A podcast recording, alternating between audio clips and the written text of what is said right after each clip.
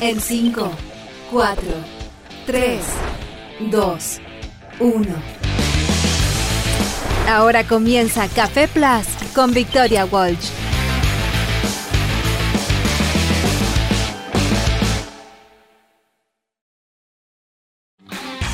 Y ya llegó el día más temido por muchos. Lunes 6 de marzo, debería decir. Super lunes 6 de marzo. Ah, comienza un nuevo capítulo de Café Plus. ¿Cómo le está yendo con todo este regreso a clases, regreso a los trabajos, regreso a los tacos, regreso al tráfico, a todo este ritmo que tienen las ciudades y que producto del verano habíamos estado descansando, disfrutando, varios fuera, los que se habían quedado, por ejemplo, en sus ciudades de origen, se habrán dado cuenta ya sea o de la fuga de... Eh, personas o bien de la llegada de turistas, sea como sea. Hoy volvemos a la normalidad y eso ya está causando estragos de todo tipo, ¿ah? De todo tipo. De partida ya en la ciudad se está evidenciando una situación que está generando atochamiento, por ejemplo, para quienes transitan ahí por el sector de mm, Recoleta. Bueno, hay una rotura de matriz que está generando además taco. Sí, justo hoy día, así es, cuando están todos apurados, cuando estamos todos nerviosos con lo que es este regreso, eh, se genera precisamente esta rotura de, eh, matriz de agua que estaría generando em, también esta situación compleja. Eh, también han habido algunos accidentes automovilísticos difíciles, además, que lógicamente también vienen a entorpecer un poco el tránsito, sea como sea. Hoy es este temido super lunes, donde ya este, de manifiesto a ¿ah? todo lo que tiene que ver con este masivo retorno a los puestos de trabajo, como decíamos recién, a los colegios, a las universidades, todos regresando entonces y comenzando una nueva semana en esta nueva etapa de este año 2023. Hay quienes dicen que hoy definitivamente comienza el año, ¿ah? este día lunes. Así que estamos muy expectantes respecto a todo lo que marzo nos traiga se están tomando medidas en todo caso. ¿ah? Eh, aquí me dicen que hay otros lugares también con atuchamientos. Bueno, se tomaron medidas de parte de la autoridad, sobre todo de parte del Ministerio de Obras Públicas, para poder eh, resolver al menos 30 puntos críticos que estimaban podían presentarse fuertemente en la ciudad de Santiago particularmente, pero también en otros puntos del país. No está fácil, ¿ah? pero bueno, y les digo algo más, les agrego algo más para también lo que va a ser esta jornada y que mm, algunos van a decir, bueno, ok, ya día lunes nos entregamos, 6 de marzo. Fíjense que al menos en lo que respecta a otra situación, pero que tiene su impacto también en nuestro ánimo muchas veces, tiene que ver con eh, el clima y al menos en la ciudad de Santiago, igual que en Rancagua, igual que en Talca, van a haber 30 grados en esta jornada. La parte positiva es que algo descendieron las temperaturas respecto a la semana pasada, que tuvimos hasta 35 por lo menos en la capital. Al menos durante esta jornada van a haber 30 grados, pero van a ser temperaturas dentro de todo cálidas a elevadas eh, prácticamente todo el territorio. Si es que viajamos desde Arica con 28 y seguimos viajando hacia Iquique van a tener 27 y así sucesivamente Antofagasta con 24. Bueno, los clásicos ya es 28 grados en Copiapó, en Rapanui con calor también, a ¿ah? 28 grados además para allá. Temuco que últimamente nos sorprendió con las altas temperaturas eh, que han tenido al menos en este año, 25 grados, 21 Concepción, todo lo que es Puerto Montt, ya ahí se rompe esta tendencia porque ahí bajan las temperaturas a 18 grados en esta jornada en particular, con algo de viento, con algo de lluvia que se va a dejar caer, pero son los únicos que estarían viviendo y también en Magallanes una situación muy diferente, al menos en este super lunes, respecto al calor que se mantiene también en gran parte entonces del territorio nacional. Y el día de hoy nos vamos a ir a conversar también sobre otros temas. Lógicamente nos vamos a centrar en los temas que nos convocan habitualmente. Todo lo que tiene que ver con ciencia, todo lo que tiene que ver con tecnología, lo que tiene que ver con innovación y también con algunos eh, hallazgos, con algunos descubrimientos y con algunos avances que ha estado haciendo la ciencia, particularmente en distintos frentes. Eh, vamos a estar conversando mm, hoy día sobre algunos temas bien interesantes. De partida, algo que mencionamos eh, hace algún tiempo atrás fue los resultados que había eh, arrojado un estudio bastante pequeño, no era una muestra tan grande respecto a lo beneficioso que era, al menos en el mundo animal, todo lo que tenía que ver con la interacción. ¿Por qué los animales, eh, mamíferos en este caso, decía esta investigación, se mueven en manadas, se mueven en grupos, se mueven en junto con el resto de sus ejemplares, bueno, y la explicación era bastante sencilla para poder sobrevivir. Eso les implicaba estar mejor protegidos de los peligros, les implicaba además también eh, poder contar con mayor disponibilidad de alimentos. Bueno, fíjense que hay un estudio similar y que está apuntando ahora directamente a las personas adultas y que sugieren que el aislamiento es una verdadera amenaza a la longevidad. Una amenaza a la longevidad tan importante como lo es, por ejemplo, la obesidad. Es decir, eh, podrían tener un impacto bastante más eh, directo y correlacionado de lo que nosotros pensábamos y bastante profundo respecto a nuestra calidad y expectativa de vida. Al menos en el caso de eh, los problemas de salud a causa de la soledad, bueno, se estima que cerca de un 14% de la población actualmente lo padece. De hecho, no se descarta que em, incluso en el caso de las mujeres esta tendencia fuera bastante más elevada, según este estudio, que además dicho sea de paso, un estudio español, señala que el 28,8% de las mujeres sufren o viven de algún tipo de soledad, muchas veces soledad emocional, eh, en la edad adulta, sobre los 65 años, con mayor intensidad que los hombres. En el caso de los hombres alcanza el 14,7, 28,8 las mujeres, como les decía recién. Pero si hacemos esta combinación, la situación se vuelve un poco más dramática. Cuando estamos hablando entonces de adultos mayores, personas sobre los 65 años, la soledad emocional, como puntualiza este estudio, indica que el 40% de las personas mayores de 65 años va eh, manifestando eh, síntomas de soledad emocional que tienen una implicancia directa tanto en su lógicamente salud emocional, pero también en su salud física, acortando incluso su expectativa de vida. La Universidad de California trajo eh, precisamente este estudio, realizándolo además en profundidad, sumado a estos otros trabajos españoles que también han apuntado en esta misma línea y sumado a lo que habíamos conversado hace algunas semanas respecto al comportamiento de los mamíferos. Todos indican que somos seres sociales, al menos los mamíferos, ¿ah? incluyendo aquí los seres humanos, y que requerimos también del contacto con el otro. Y en este caso, en este mundo de pantalla, en este mundo eh, tecnológico, muchas veces esa interacción, si bien se puede dar a través de una cámara, a través de una llamada, no reemplaza el contacto físico que tantas personas anhelan.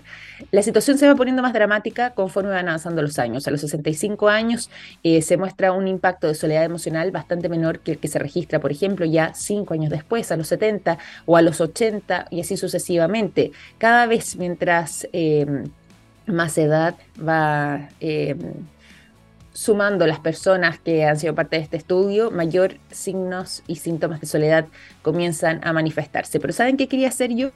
Además, contarles sobre dos iniciativas a propósito de este tema en particular. Una, a propósito de España también, que se realiza eh, en ese lugar, llamado Adopta un abuelo, que es un servicio de una compañía que trabaja con jóvenes voluntarios donde se busca eh, precisamente establecer una amistad, una especie como de eh, ser padrino o madrina de eh, alguna persona mayor que esté dentro de este programa para poder compartir conversaciones, estar presentes, estar pendientes de esa persona y de esa forma poder fomentar justamente lo que decíamos recién, este contacto emocional. Pero también hay otros otras que, iniciativas, y aquí se cruza todo esto con la, tecnología, que en Estados Unidos están funcionando bastante bien y que han sido muy interesantes. Está Nesterly, que es una plataforma que busca em, que las personas mayores permanezcan en sus hogares, pero que si es que tiene un espacio extra, por ejemplo, en sus viviendas, una persona, un adulto mayor, que tenga un departamento con dos habitaciones,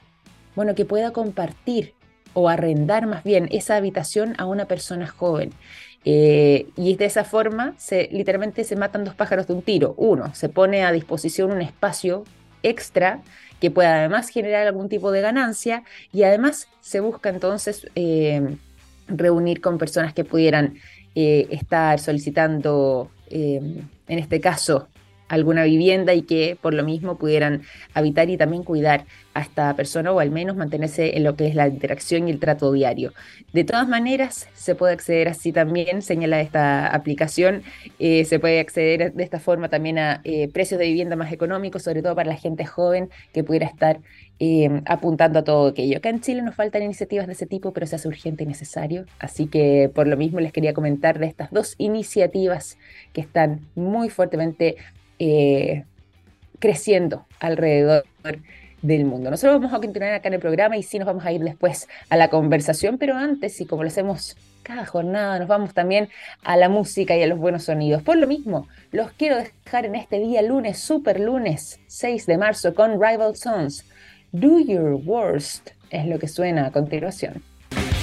Ya son las 9 de la mañana con 19 minutos, estamos completamente en vivo en este super lunes aquí en Café Plus a través de la transmisión de nuestra radio, Radio TX Plus. Cuando ya son las 9 de la mañana con 19 minutos, vamos a hacer dos cosas. ¿ah? Vamos a pasar a la conversación, pero también vamos a empezar eh, entregándoles a ustedes buenos datos, como el siguiente. Los productos de yodo de SQM están en tomografías con medios de contraste que sirven para diagnosticar el cáncer. Gracias a eso, millones de personas inician tratamientos oportunos. Los productos de SQM ayudan a mejorar nuestra calidad de vida. Toda la información la encuentras disponible a través del sitio web sqm.com. Si bien es super lunes, si bien hay muchas personas que en esta mm, jornada inician su regreso, como decíamos antes, ya sea a sus actividades académicas o bien a sus actividades laborales, hay algunos que todavía están viajando o que ya están planeando incluso sus próximas vacaciones, dando vuelta a distintos destinos turísticos. ¿Y qué decir sobre Latinoamérica? Se ha convertido también en un foco de interés muy interesante eh, para poder visitar distintos rincones entonces de nuestro continente. Por lo mismo, además, es que vamos a estar conversando sobre eh, esto, ¿ah? pero en este caso en particular, a través de una iniciativa que está buscando transformar destinos turísticos en eh, América Latina. Todo lo que tiene que ver con el trabajo que se ha estado realizando de parte de Universal Assistant y C. Zurich Foundation con el lanzamiento de Transforming the Future. Para eso nos acompaña, para poder conocer más sobre esta iniciativa, María Paz Yanzana, ella es directora comercial de Universal Assistance Chile. ¿Cómo estás, María Paz? Bienvenida a Café Plus, muy buenos días. Hola, Victoria, muchas gracias, muy buenos días, ¿cómo están ustedes? Gracias por la invitación y feliz de participar.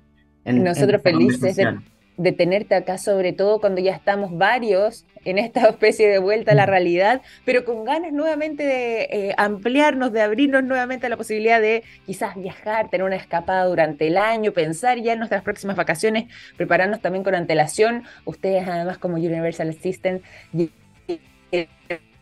40 años de experiencia tremenda, además un gran reconocimiento en todo lo que tiene que ver con eh, los servicios de asistencia integral para los viajeros, sobre todo además no solamente en Chile, sino que también desplegados en distintos rincones de América Latina y por lo mismo es importante para nosotros poder conversar contigo en esta oportunidad y sobre todo para conocer este mm, programa o la implementación de este programa, Transforming the Future. Cuéntanos un poco respecto a esta iniciativa eh, y qué es lo que busca, qué es lo que tiene como objetivo detrás.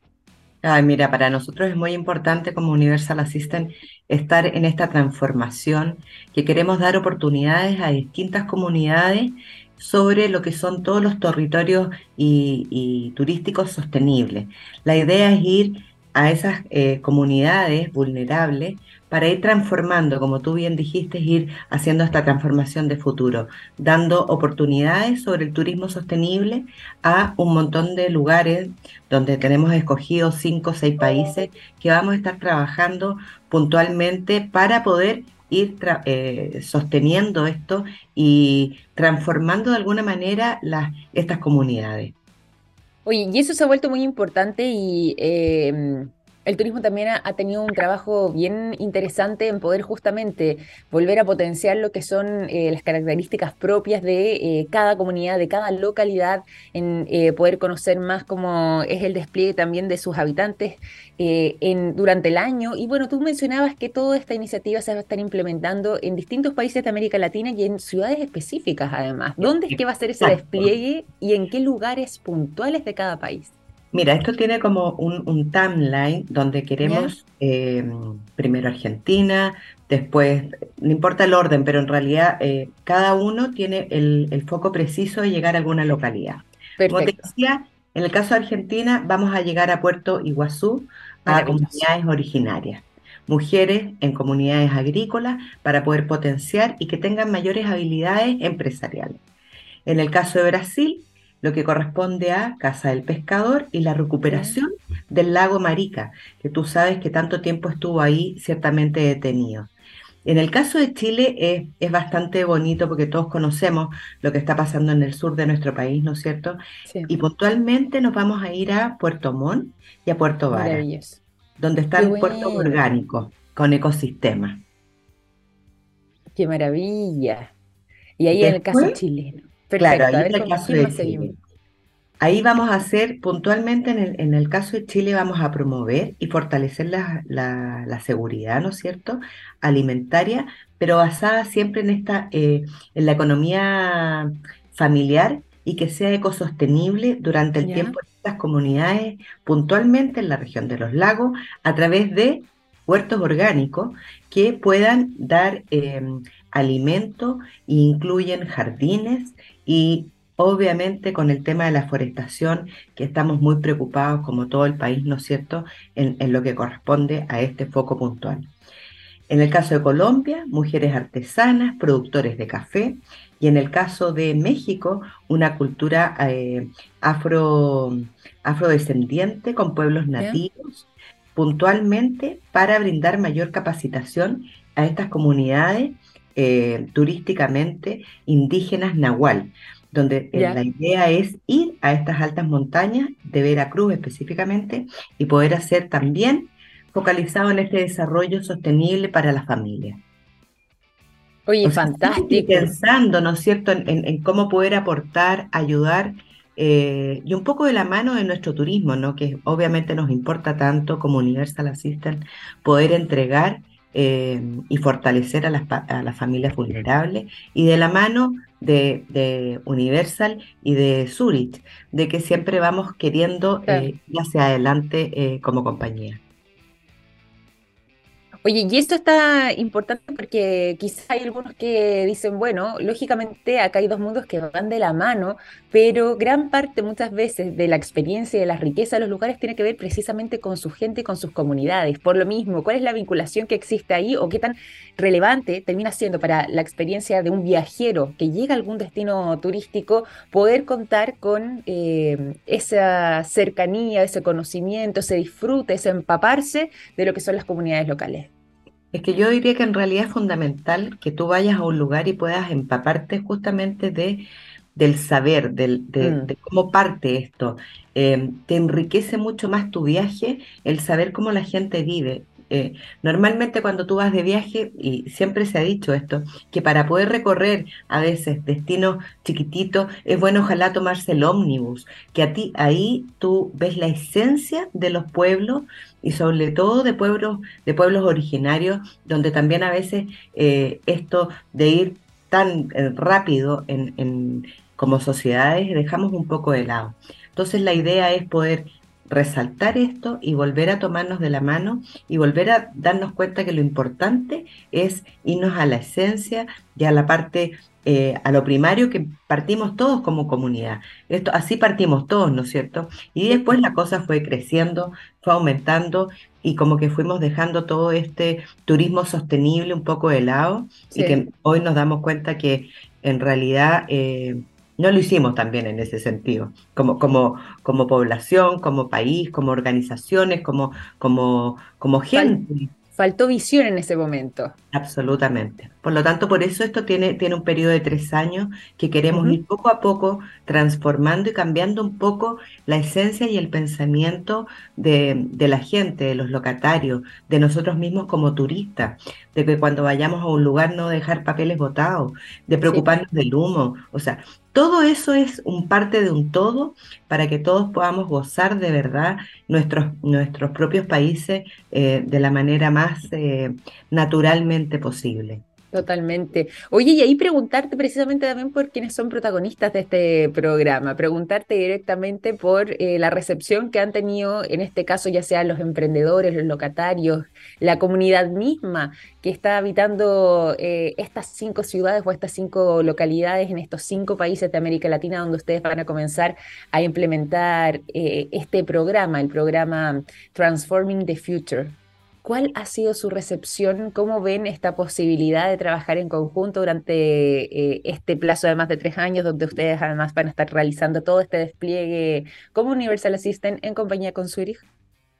Mira, en realidad lo tomaron eh, muy sorprendidos inicialmente. Mm. Eh, hemos ido a cada una de estas localidades a, a- a contar un poco nuestro, nuestro deseo, nuestra gran intención de poder colaborar y, y de verdad lo recibieron muy emocionados eh, y que, y que efectivamente hayamos pensado en ello.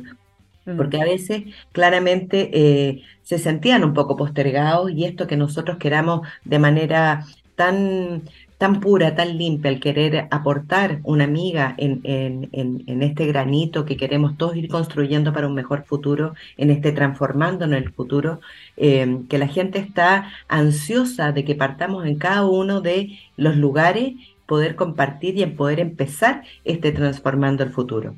Totalmente, totalmente. Bueno, son las 9 de la mañana con 30 minutos ya. Eh, les cuento a quienes se van sumando a nuestra sintonía que estamos haciendo un programa con un capítulo de aquí bien interesante y tan contundente como lo ha sido esta mañana de día lunes 6 de marzo. Para muchos se nota esto en las calles, este súper lunes donde varios comienzan la jornada un poco nerviosa respecto a cómo se va a estar dando. Bueno, nosotros acá estamos amenizando todo esto con una buena conversación y estamos junto y, eh, a nuestra invitada del día de hoy. Hoy nos acompaña María Paz Tianzana, ella es directora comercial de Universal Assistant Chile y estamos hablando de Universal Assistant que ha estado desarrollando o lanzando más bien un programa, eh, una iniciativa que busca transformar algunos destinos turísticos de América Latina en particular en cinco países con cinco ciudades en específico. Acá en Chile se van a estar centrando todo lo que es Puerto Montt y Puerto Varas y este trabajo lo están realizando además en eh, conjunto con Zurich Foundation, eh, haciendo entonces todo lo que tiene que ver con este lanzamiento. Pero además están incluidos, como nos mencionaba recién María Paz,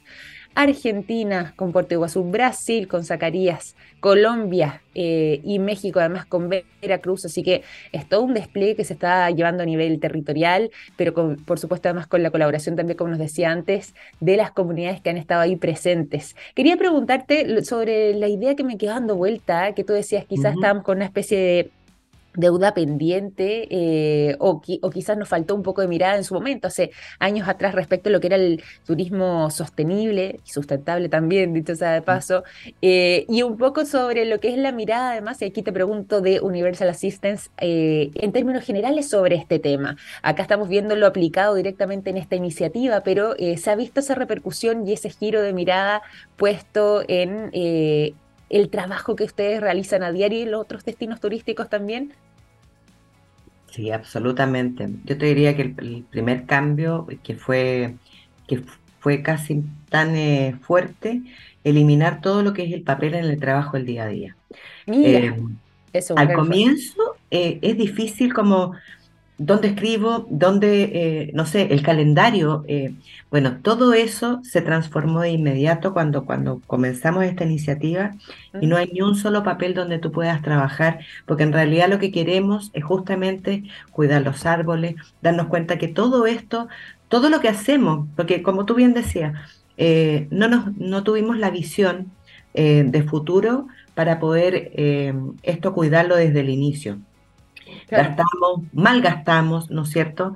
Y hoy la conciencia en general de todos es eh, fortalecer, cuidar, proteger, ir de la mano, colaborar con tantos artesanos que además están durante el periodo de la pandemia, también que quedaron eh, ciertamente votadas estas localidades, y no solo estas, sino que tanto, tantas personas, ¿no es cierto? Y por eso además focalizarnos en este eh, turismo sostenible, familiar. Mm, Eh, los cambios han sido severos eh, cuando tú te das cuenta en el día a día que no te das cuenta cómo vas trabajando.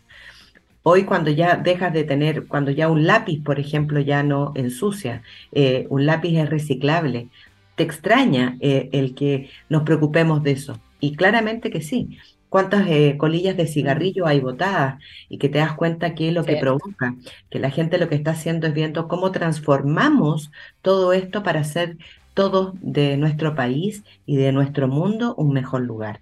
Por eso Universal Assistant siempre siempre dice como eslogan en realidad, y que no es no solo un eslogan, sino que es una frase que viene directamente del corazón, que solamente, eh, no solo cuidamos tus viajes, sino que también la idea es cuidar también nuestro mundo. ¿Por qué? Y, y te insisto, no es una frase cliché, sino que en realidad pretendemos mejorar de alguna manera para que todos tengamos una, un mejor mundo para el día de mañana.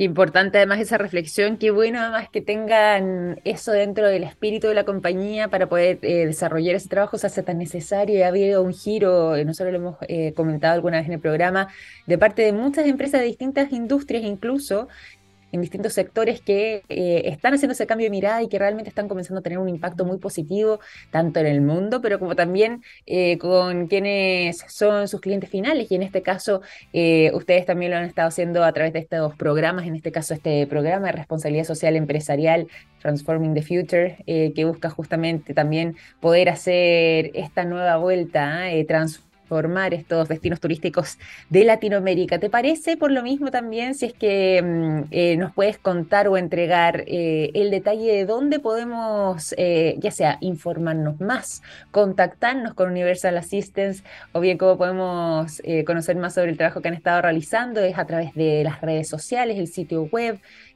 o algún correo? ¿Cómo se puede avanzar en esa línea?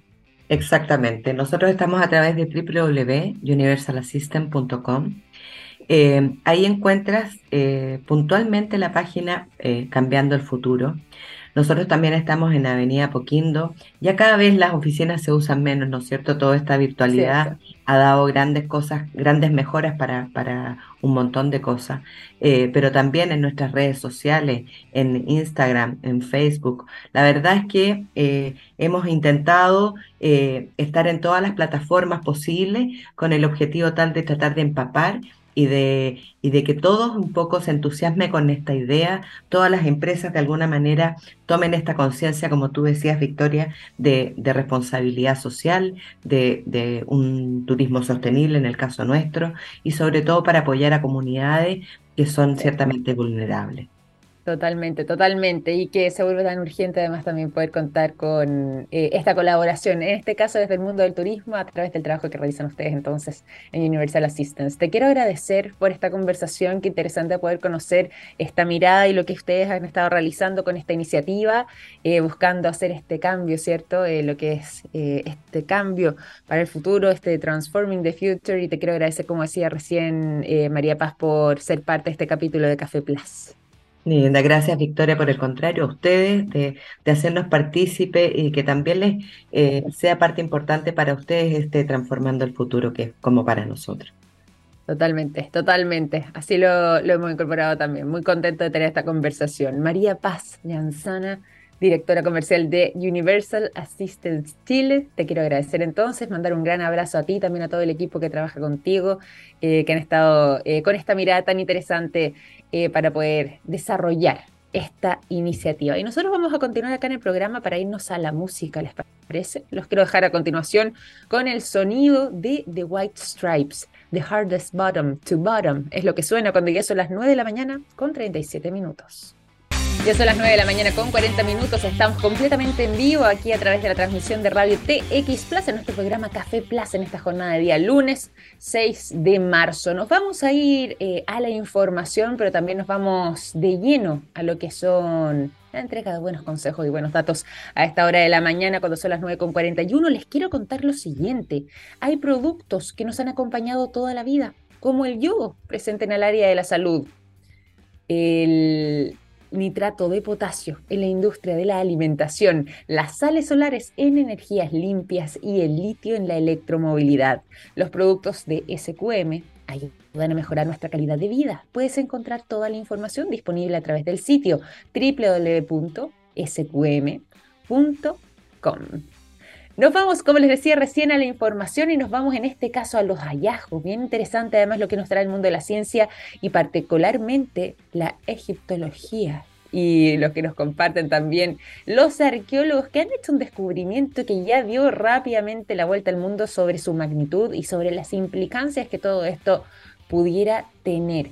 Fíjense ustedes que en una de las pirámides de Egipto, particularmente la pirámide de Giza, se acaba de descubrir un nuevo pasadizo secreto. Quizás no era tan secreto, pero sí al menos sabemos que no estaba descubierto, que aún no se conocía sobre este pasadizo que es parte de la Gran Pirámide de Giza. Y esto es parte de un nuevo estudio que... Em, eh, también ha estado enfocado no solamente en lo que fue el hallazgo de este pasillo, que hay que aclarar dos cosas. Si bien fue localizado en el año 2016. Recién ahora estamos conociendo estos resultados y también la utilidad que habría tenido este pasillo.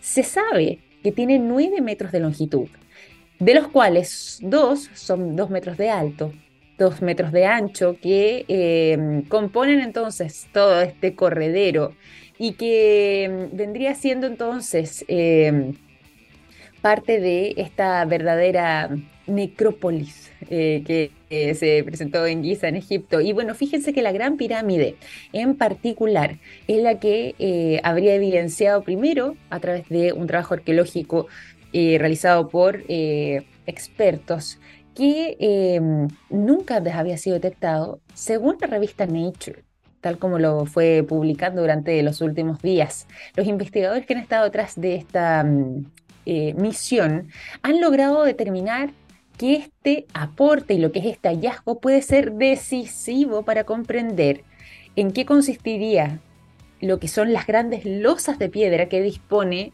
justamente esta pirámide. Y sobre todo lo que tiene que ver con otra de las formas que se conoce que está al interior, que es esta eh, especie de, corta eh, que eh, compone como decíamos antes, parte de los correderos que están dentro de las estructuras internas de esta pirámide y que vendrían siendo claves en lo que tiene que ver con el trabajo de eh, ingeniería detrás, porque justamente estas estructuras internas son las que han evitado que con el correr de los años colapsen o se derrumben derechamente estas pirámides, es decir, están tan bien pensadas que incluso este tipo de estructuras internas vendrían a tener un fin o sea, arqueológico, eh, ingenieril bastante avanzado. Y en este caso no se descarta que este pasillo en particular también pudiera ir en ese sentido y que eh, dé mejores luces sobre lo que podría haber sido el proceso de construcción de eh, la Gran Pirámide en particular y sobre todo además cómo es que iban haciendo esta especie de em, o entregándole esta funcionalidad a los corredores junto con las losas de piedra para que eh, todo lo que tenía que ver con el peso en sí mismo de esta estructura pudiera alinearse y evitar finalmente lo que podría ser su colapso. Al menos esta pirámide, si bien como les decíamos antes, tiene 9 metros de largo este corredero y 2 de ancho y 2 de em, alto, es una pirámide que en sí misma tiene el tamaño de 139 metros de alto, 2 eh, punto 30 metros de ancho que está compuesta por, bien saben ustedes, varios millones de piedra caliza entre 1 y 2 metros de altura y que además dentro de lo que es eh, esta enorme estructura yacen conectadas, grandes, eh, grandes pasillos y correderos que van generando entonces esta, este trabajo de ingeniería que conectan finalmente o nos llevan directamente hacia lo que era la cámara subterránea, que estuvo abandonada además, donde eh, se dejaban además los restos eh, del faraón y también la cámara de la reina, la gran galería y la cámara del rey. Sí se sabe además, y voy a complementar acá información, que esto viene desde la Edad Media, donde se mandaron aquí un, pequeño eh, error, podríamos decir de buena forma, ¿ah? que se excavó un pasaje adicional para poder entrar eh, y, y, poder conocer todo lo que tenía que ver con la estructura de las pirámides. Bueno, en esa oportunidad, cuando se excavó ese pasaje, fíjense que fue utilizado esa entrada como lo seguimos haciendo hasta el día de hoy. Es decir, la entrada turística por donde ingresan los visitantes turistas, no sé si alguno de ustedes había tenido la oportunidad de ir para allá. Bueno, esa justamente, ese acceso es parte de eh, lo que fue esa excavación de otro pasaje adicional que no estaba, por supuesto, contemplado entre el trabajo original, pero que es la entrada para que los turistas puedan ingresar, conocer, maravillarse además con estas pirámides y en este caso en particular con la gran pirámide dentro de eh, lo que eh, se ha podido investigar y lo que está abierto, por supuesto, a los visitantes. Pero de todas formas, entonces se está empezando a aclarar la, el sentido que tendría este corredero, este pasillo de 9 metros de largo por 2 de ancho y 2 de alto, que eh, ha estado dando la vuelta al mundo, que es parte además también del trabajo de investigación que eh, han realizado desde el año 2016 un equipo de egiptólogos y arqueólogos y que ya se comenzó a revelar y como lo hace también la revista Nature, sobre cuáles vendrían siendo los fines de este misterioso pasillo o corredor de la Gran Pirámide en Giza. 9.47 vamos a continuar con las informaciones, pero antes también nos vamos a ir a la música. Los quiero dejar a continuación con el sonido de Duran Duran. Out of My Mind es lo que suena durante esta jornada de día lunes, super lunes aquí en Café Plus, completamente en vivo. Nos vamos a la música y volvemos con más información. Son las 9 de la mañana con 52 minutos. Estamos en esta jornada de día lunes 6 de marzo, completamente en vivo aquí en Café Plus. Yéndonos también a las informaciones y en este caso en particular nos vamos a ir a lo que ha sido un tratado bien discutido, por Dios que costó firmar o pactar este acuerdo histórico después de una década de negociaciones, imagínense ustedes, y que justamente es el tratado sobre los océanos. Bueno, finalmente eh, las naciones que componen el Tratado de Alta Mar y que convierte además el 30% de los océanos en zonas protegidas de aquí hasta el año 2030, esto alrededor del planeta, bueno, ha sido pactado. Esto es un acuerdo histórico que eh, tardó 10 años de negociaciones, imagínense ustedes, impresionante. Y que finalmente, durante la jornada del día sábado, recién pasado el sábado 4 de marzo, después además de 38 horas de conversaciones, háganse esa, en la sede de la ONU en Nueva York, finalmente llegó a buen puerto y ha sido eh, pactado y acordado por distintas naciones del mundo. Bueno, como les decía recién acá, em, hay varios temas interesantes para abordar de partida, que gran parte de las trabas que se pudieron evidenciar durante esta década de negociaciones tenían que ver con dos cosas. Uno, lo que era el financiamiento, es decir, cómo nos hacemos cargo, de qué manera además eh, los distintos estados van a estar contribuyendo en lo social, claro, pero también en lo económico y en la fuerza laboral para precisamente poder eh, salvaguardar y proteger los océanos y estas zonas que están protegidas de ahora en adelante. Y el otro tema en cuestión eran los derechos de pesca, porque en varios casos y en varios de los países que eh, participaron de este acuerdo habían roces entre poder cuidar y proteger y preservar eh, distintas zonas oceánicas y lo que era en este caso eh, la industria de la pesca o lo que estaba pasando con, por ejemplo, la sobrepesca, particularmente el tráfico marítimo y todo esto eh, venía siendo parte entonces de este mix, de esta juguera. Pero ¿qué es lo que llega a este acuerdo en particular? Este acuerdo de conservación de la naturaleza marina en este caso. Bueno, fíjense que cuando ya comenzaron las negociaciones había prácticamente un 10% de distintas especies de los fondos marinos que estaban en peligro de extinción. Eso fue creciendo además durante esta década.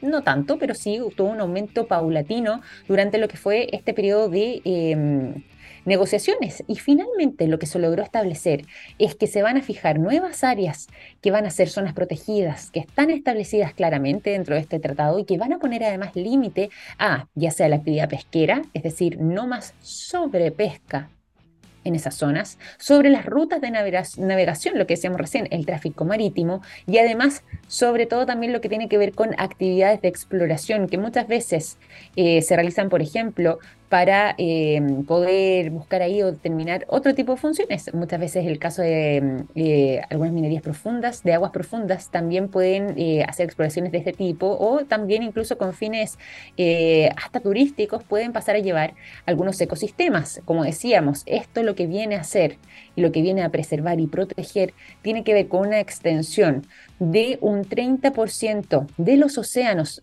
a nivel mundial convertirlo finalmente en zonas protegidas. Vamos a ver de qué manera también esto se va a estar eh, llevando a cabo, porque hay un plazo a ¿ah? esto de acá el año 2030, todavía nos quedan siete años por delante, pero cómo esto va a poder cambiar el escenario eh, y sobre todo el panorama en nuestros océanos de aquí a los próximos siete años, cuando esto ya esté completamente en vigencia, es decir, cuando efectivamente tengamos al menos el 30% de nuestros océanos a nivel planetario protegidos, libres entonces de... Eh, este tipo de actividades que en algunos casos habían generado eh, un impacto enorme, pero que ahora van a estar o derechamente regulados o en algunos casos incluso ni siquiera se van a poder realizar como práctica. Así que aquí hay novedades para celebrar eh, novedades que provienen desde la sede de la ONU en la ciudad de Nueva York y con las cuales nos vamos a quedar en esta jornada de día lunes. Ya son las 9.56. Vamos a ir finalizando entonces este capítulo de Café Place en este super lunes